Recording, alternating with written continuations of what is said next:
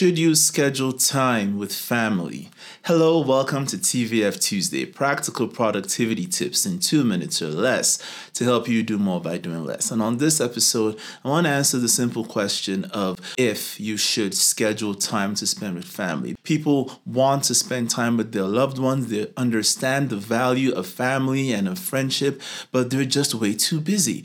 And I learned this tip from someone I worked with a while back. And one time I had the chance to look at his calendar and I noticed that he had color coded his calendar. He had a certain color for family events. He was the first person I worked with that had the entire 24 hours of his day scheduled. Now, if you've listened to TVF Tuesday, you know that I'm not a big fan of scheduling 100%. I think 70% is the sweet spot. But what I learned from him is he had things in there like family dinner, um, soccer game for a kid, uh, reading time, and then he had a whole chunk of time for sleep. That might sound like too much for you, but the value of doing things this way is you have a constant reminder. Every morning you go to look at your calendar, you see that, hey, I'm supposed to spend 30 minutes reading with my five year old, or I'm supposed to spend uh, an hour going over homework. Scheduling that time in there makes it more likely that you will actually get it done. Because again, we're good at scheduling time for working on things that help other people or organization.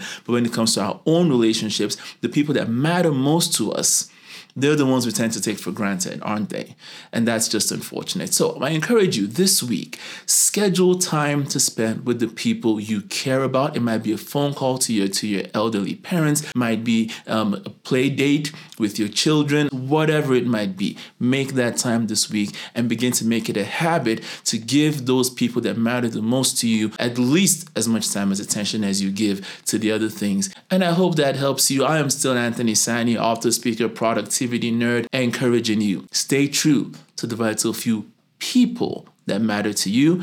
And I'll see you in the next episode. But until then, have a productive week. Bye for now.